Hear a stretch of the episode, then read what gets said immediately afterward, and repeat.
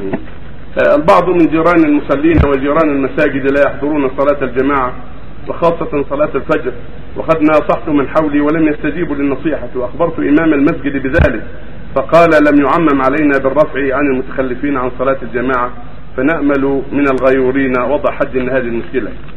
على كل حال ينبغي المتابعة في هذا الحرص على النصيحة مع المتخلفين ومع الإمام لمناصحتهم والاتصال بهم من الجماعة من الجيران ليذكروهم ويعظوهم لعلهم يهتدون ويرعون فيجيبون إلى هذا الواجب.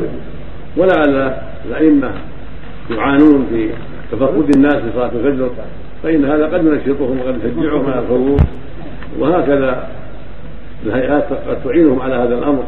فالحاصل أن هذا يجب فيه التعاون بين الجميع بين الإمام والمؤذن والجماعة والهيئة.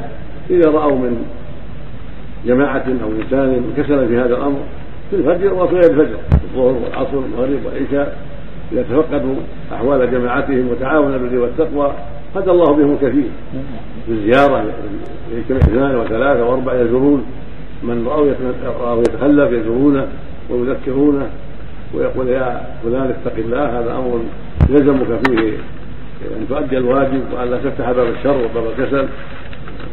سواء كان الإمام أو من الجماعة.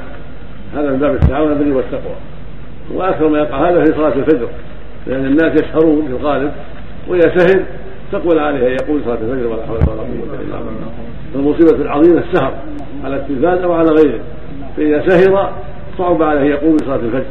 وهذه من علامات النفاق نعوذ بالله نسأل الله السلامة. ولكن مع هذا كله يجب أن يناصح من والمؤذنين والمؤذن وأحيانا الجماعة.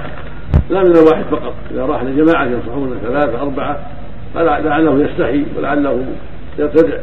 أما الواحد فقد لا يبالي به وقد يقابله بكلام غير ذلك وقد لا يرفع به رأسه. لكن إذا كان جماعة يتكلمون عليه أو يزورونه أو يقابلونه في الطريق ويتكلمون معه هذا من باب التعاون على البر والتقوى.